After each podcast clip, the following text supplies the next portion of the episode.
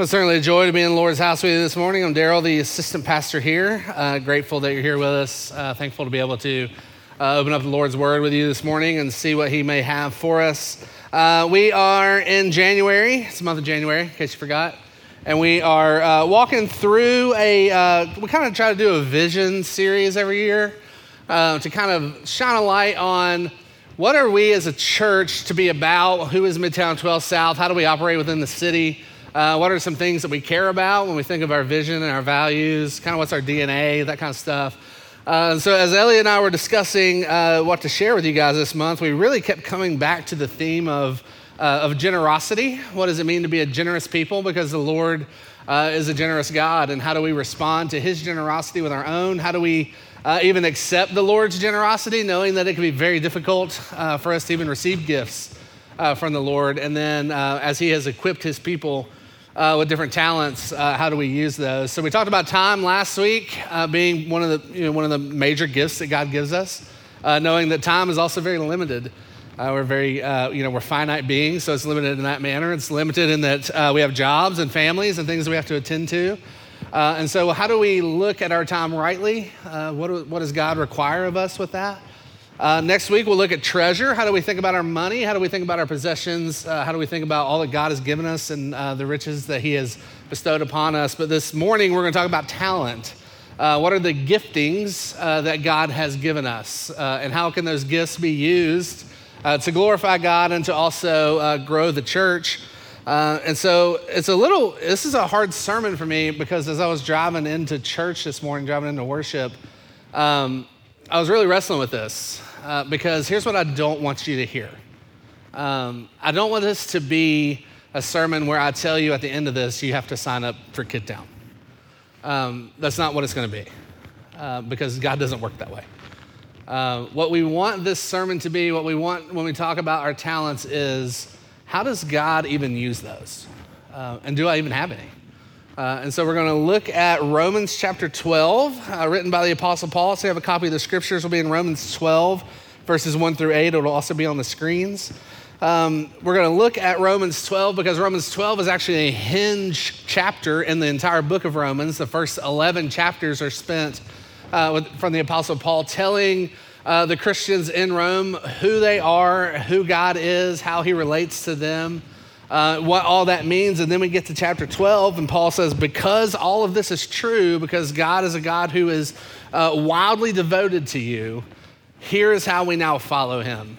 Uh, and so that's where we're going to pick up this morning.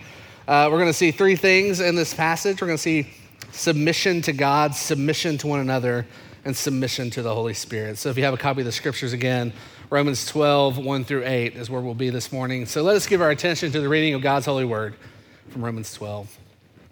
This is the word of the Lord.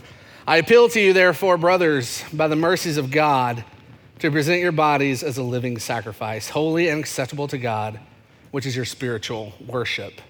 Do not be conformed to this world, but be transformed by the renewal of your mind, that by testing you may discern what is the will of God, what is good and acceptable and perfect. For by grace given to me, I say to everyone among you not to think of himself more highly than he ought to think but to think with sober judgment, each according to the measure of faith that God has assigned. For as in one body we have many members, the members do not all have the same function. So we, though many, are one body in Christ and individually members of one another. Having gifts that differ according to the grace given to us, let us use them. Of prophecy, in proportion to our faith, of service in our serving, the one who teaches in his teaching, the one who exhorts in his exhortation, the one who contributes in generosity the one who leads with zeal, and the one who does acts of mercy with cheerfulness. Let's pray together. Uh, Jesus, we come to you this morning. Um, our hearts are feeling about a thousand different things. Lord, I know that mine is. Uh, there's joy, there's sadness, uh, there's sorrow, there's great gladness, uh, there's an expectation of what you're going to do, uh, there's a discouragement of all the things that you haven't done. Uh, so, Lord, as we come into a room, uh, of this size, of this magnitude, of this gloriness that you have for us, Lord, uh, would you uh, remind us that for the next hour uh, we can sit in your sanctuary uh, and be safe? Uh, we can be safe in your arms. We can sit and ponder what you have for us. We can sit and ponder your goodness and your glory and your greatness. We can sit and grieve all our disappointments. Uh, so, Lord, wherever we are this morning, uh, would you not leave us there unless it's what you want for us? would you meet us there as you promised to do? In your name, would you pray? Amen. so, as I said, we have taken the month of January to discuss what it means to be a generous people certainly with our, our, time, as we spoke about last week, uh, and then with our talents, and next week with our treasures.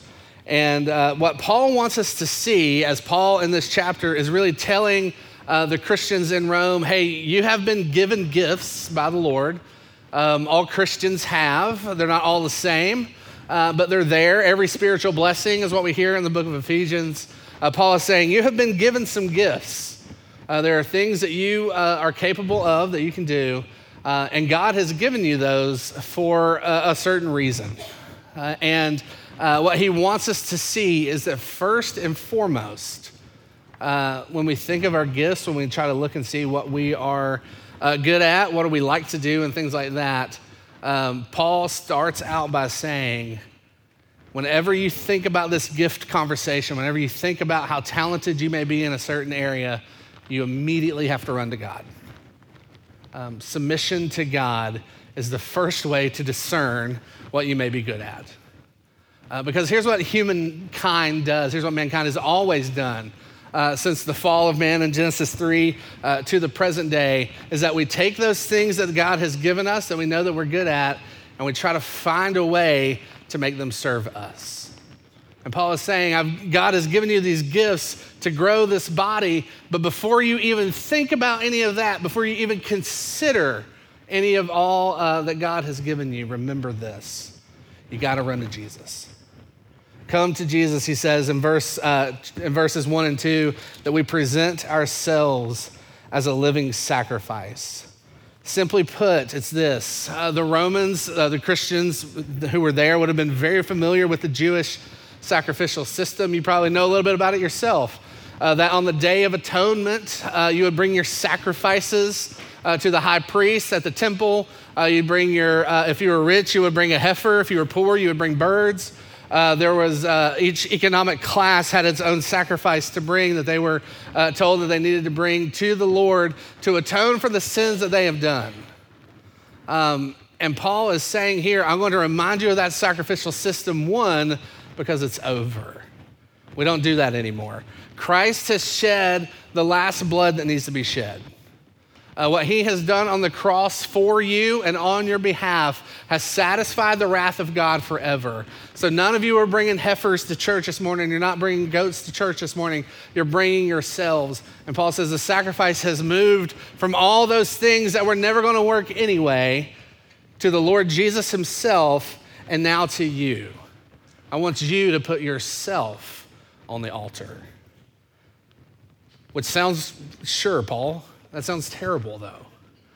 Because what this means for us, what it means for us as Christians, is that we have to lay aside ourselves. If you've been a Christian for more than a minute, you've heard the term you have to die to yourself. This is what Paul means by that.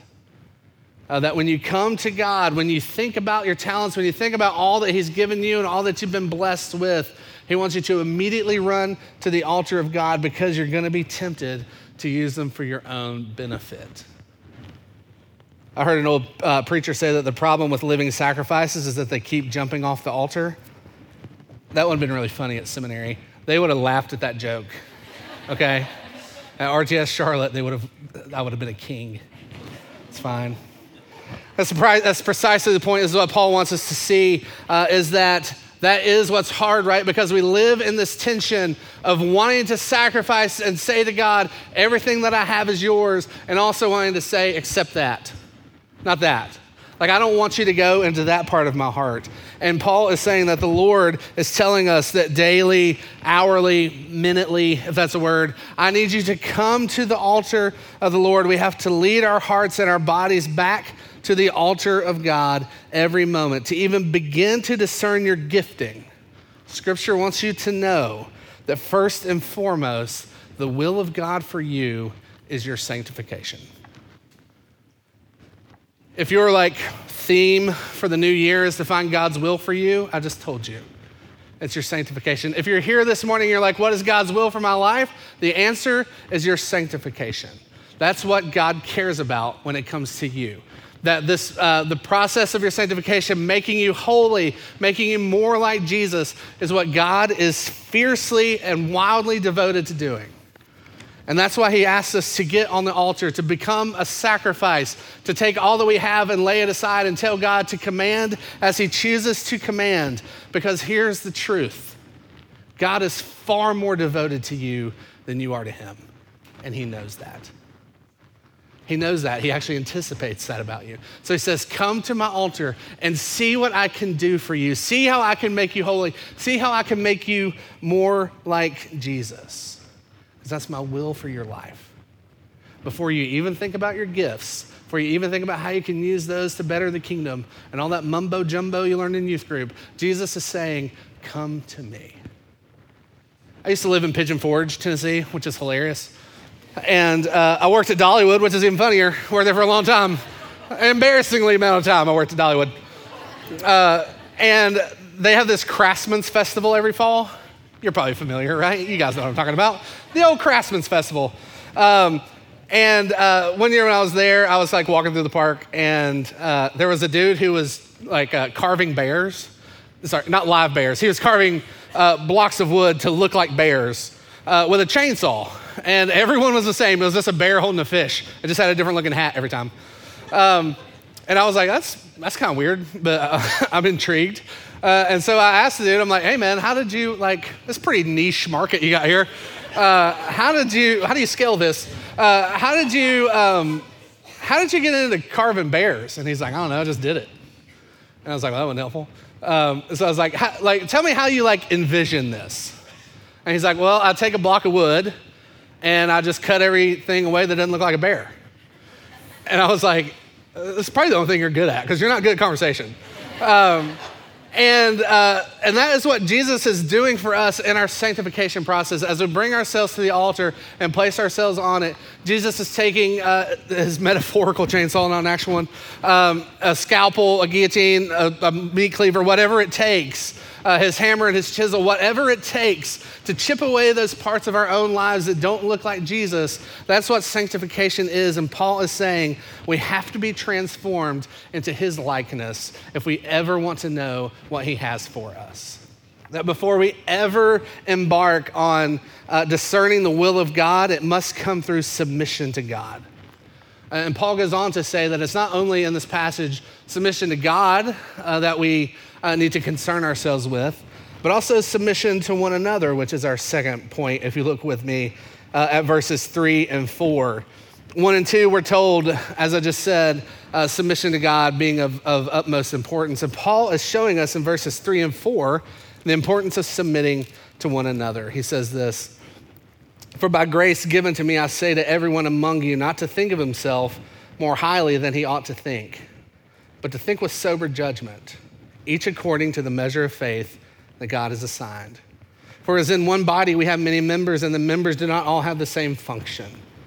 He's saying this let not anyone think more highly of themselves than they ought, instead, be sober minded. Paul has to remind us of this because it's like the furthest thing from us. That uh, what's really important here, because Christians are notorious for this, is that we either think way too highly of ourselves or we think way too low of ourselves. Both are pride. We're not going to get into that today. Um, go see your counselor. Uh, but we think either way too highly of ourselves or we think way too lowly of ourselves. And we sort of just swing between the two all the time. Like, oh, uh, I need to repent of this. Oh, I'm the worst in the world. And Paul is saying, sober judgment tells us that we live in the tension of this all the time. That's not even being moderate. It's like a, it's like a whole different category, right? Um, I, I, was grow, when I was growing up, I was told that like being a Christian is trying to keep it out of the ditch of legalism and out of the ditch of license, licentiousness, like on both sides of this road that I'm on. But the gospel puts us on a brand new road. So it's not even you live in the pendulum swing. We're living in a totally different reality where Paul says, think of yourselves rightly. So what in the world does that mean, Paul? What Paul is saying here is what we know to be uh, the gospel. Um, and the gospel is this, as Jack Miller says, he's a uh, he, he's dead. That's a great way to say that. Uh, the late Jack Miller uh, is a pastor. He wrote a book and a program called Sonship, and he said this Cheer up. You are a worse sinner than you ever dared imagine, and you are more loved than you ever dared hope. For the Christian to think of himself rightly, you have to do both of those at the same time.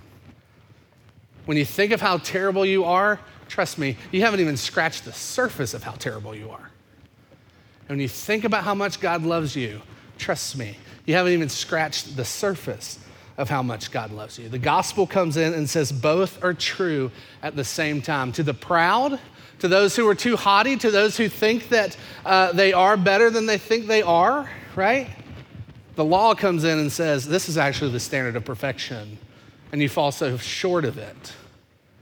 And what that does is that it points you to Jesus. And Jesus says, I fulfilled the law for you. So trust in me. And for those who think I'm far worse than I could ever imagine, for those who think that God can never love me, to the lowly, God says, look to Jesus. He's fulfilled everything on your behalf. He has left heaven and come to earth for you. He has left heaven and he came to earth and he lived the life he should have lived and died the death he should have died. And he takes your shame and he takes it off of you and he puts it on himself and he takes his righteousness and places it on you. Trust in Jesus. For the lowly and for the proud, the answer is both to look to Jesus. So think of yourself rightly, Paul says, as one who is loved by God on God's terms. And then he says, and live as one body. If we were to submit to God, right, in the first point uh, to find out who we are, we can then, as we begin to discern what we are good at, God has given you this gift of a church community that can help you with that. For folks who are thinking, oh, I, I think I want to be a teacher, I think I want to be a pastor, I think I want to be a counselor, I think I want to work with youth kids, I think I want to work in Kid Town. You have a body of folks around you who can say, yeah, I actually think you'd be great at that. Or you have a body of folks around you who say you'd actually be terrible at that. Stay far away from all those things. That the Christian community is there for you to submit to one another to say, I know that I can't work independently. I can't go rogue. That's not how bodies work. Not healthy ones, anyway, right? That when we have a body, we know that it doesn't move, it can't move independently on its own. That there are muscles, that there are things firing that happen. This is super doctory there's no, things firing that happen that makes your body work, right? Is that right, Andy Radbill? He's a doctor. Uh, I'm taking your job. And so we come and we look at ourselves and we look at the church around us and we say, the hardest thing that we have to say in this world, probably, I need you. I need you. I need you to help me discern what God has gifted me with. I need to help you discern. You don't only need me, but I need you. We need one another to discern what God may be up to in the life of Midtown 12 South and in the life of us who attend here. That your salvation was never meant to be for your own personal benefit. It certainly is part of it, right? It's you who's not going to hell. It's you who is placing your trust in Jesus but it's also for the good of the church body and for the good of the city that is around us. That when we think of ourselves rightly, we can see ourselves as a sinner saved by grace, yet set apart for good works. It's only then that we can then utter the words where we have to say, I need you, which is our last point uh, this morning submission to the Holy Spirit. If we look in the, uh, the following verses, uh, five through eight, through the end of the section there. This is where Paul finally gets to the point where he's starting to talk about talent. But what he says is this we're all knit together in Jesus. We, he gives us the analogy of the body. Scripture uses this metaphor a ton uh, that we are of one body. That uh, in order for our shoulders to shrug, it has to work together. In order for our ears to wiggle, it has to work together. And Paul says the body of Christ is no different. And our tangible representation of this is the church in which we find ourselves. This means we have to say, I need you. Both of these things are terribly hard to believe. that we need you and that you need us. You're going to fight that all the time. I fight it all the time. And then I had a toddler. And he's awesome, but he's also insane. And there are times that I'm like, hey, I need you downstairs. And not because I want to break for an hour. That's not what they do downstairs. It's not childcare, it's so much more than that. I need you because parenting is ubiquitous, it means it's always around. If you're married, you know about this. And that kid sees me sin, and he sees me sin a lot. And so I need you when I yell at him for throwing blueberries at our dog. I need you to help him see that Jesus loves him. I need you for that. Your parents, the parents that are in this room, need you for that. What we want you to see is that we all have different gifts, we all have different giftings. Um, and how can we use those for the good of what we experience here on a Sunday? Because here's the thing we could hire folks for downstairs, we could hire some nanny organization. But the thing is this hired hands don't love you the way your family loves you, right? We could hire people at the doors to stand there and say, hey, welcome. But it's just gonna be a bunch of weirdos standing at the door saying, hey, welcome. They don't know who you are, they don't care about you. That's why we want you at the doors to say to your fellow family members, to the fellow members of your body, to say, come in. Whether your week was awesome or whether it's terrible, come in. That there would be somebody greeting you at the door who's actually happy to see you. This is why you love your dog so much and why cats are terrible. Because you love your dog so much because every time you come home, your dog is so happy to see you it's as if you've been, I go to the mailbox in back and my dog thinks I've been gone for five years. And I had a dog, his name was Samson, he died. Um, you can Venmo me. Uh, he, he, died like two years ago, it's all right. Um, and, and I had a hard time dealing with that. Like, I know the dogs that I've had tons of dogs in my life. Um, but when it came down to it, the sadness that I felt was because that daggum dog was so happy when I got home. I'm emotional even now thinking about it. It's like a Sarah McLachlan song. Like that dog was so happy when I got home. It didn't matter what kind of day I'd had. It didn't matter how stinky he was and how he was like he was great, but he was also kind of a weird dog. But we know this that there is something powerful and something special in a welcoming and a greeting that says, You belong here. Not just you're welcome here, but that you're wanted here. And it's hard to do in a room of this size because we have to like turn people away because there aren't enough seats. But to get outside of ourselves and say, how can we make this place like a better place to be? How can we make Midtown 12 South a better and different place than what you would experience at anywhere else on the street, anywhere else in this city? Because here's the thing you came to Nashville for a reason, unless you were born here, the five of you that still are around. You came to Nashville because there's something about Nashville. And 10 years ago, they called it an it city or whatever. I don't know if they still call it that. But there is something about coming to this place that if I can get to Nashville, if I can make it, like there's good jobs there, there's beautiful people there, there's a great church there if you come here. Like there's so much that this city has going for it. There's an energy and there's a life that we find, and then you find after about five minutes that it's all garbage, that it lets you down. They're a great thing. I love this city so much.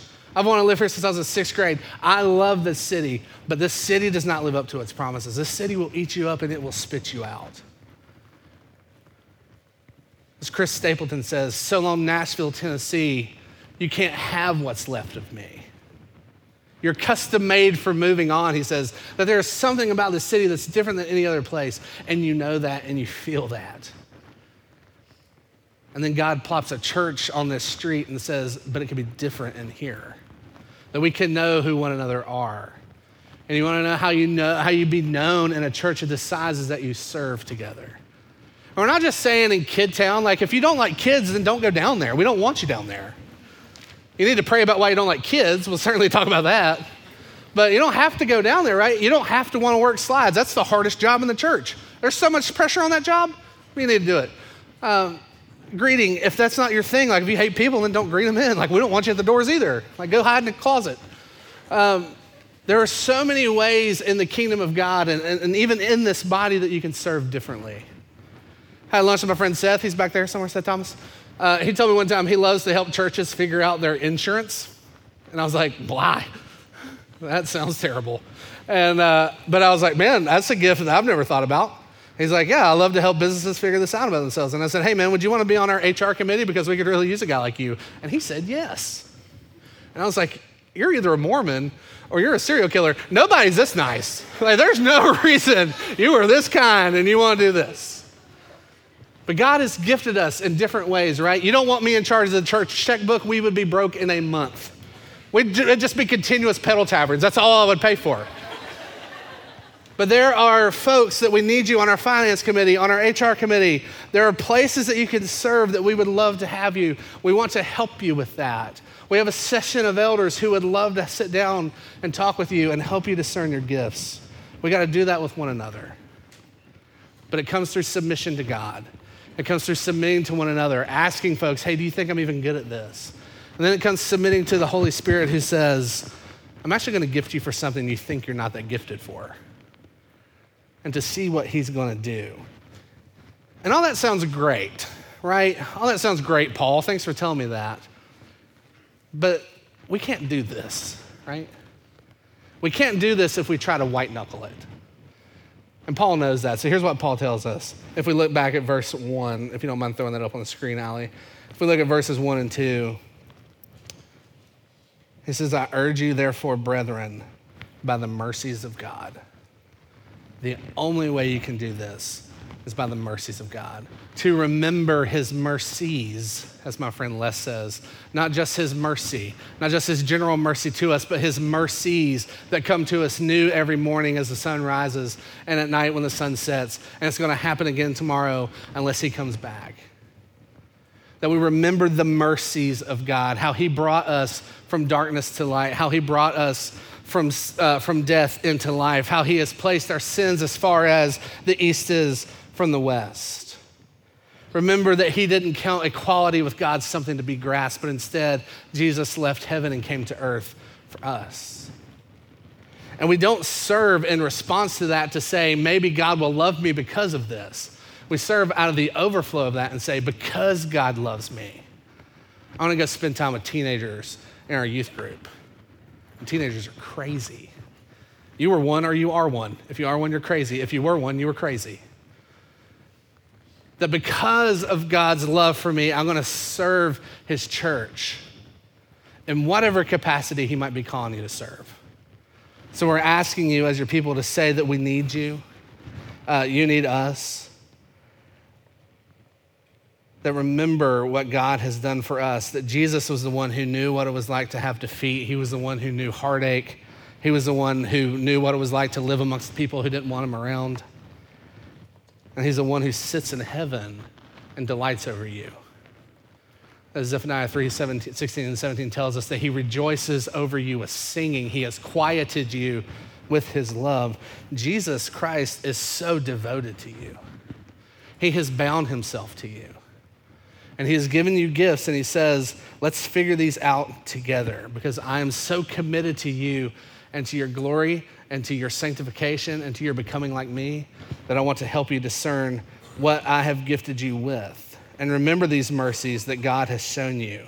And as Paul says, having gifts that differ according to the grace given to us, let us use them. Let's pray together.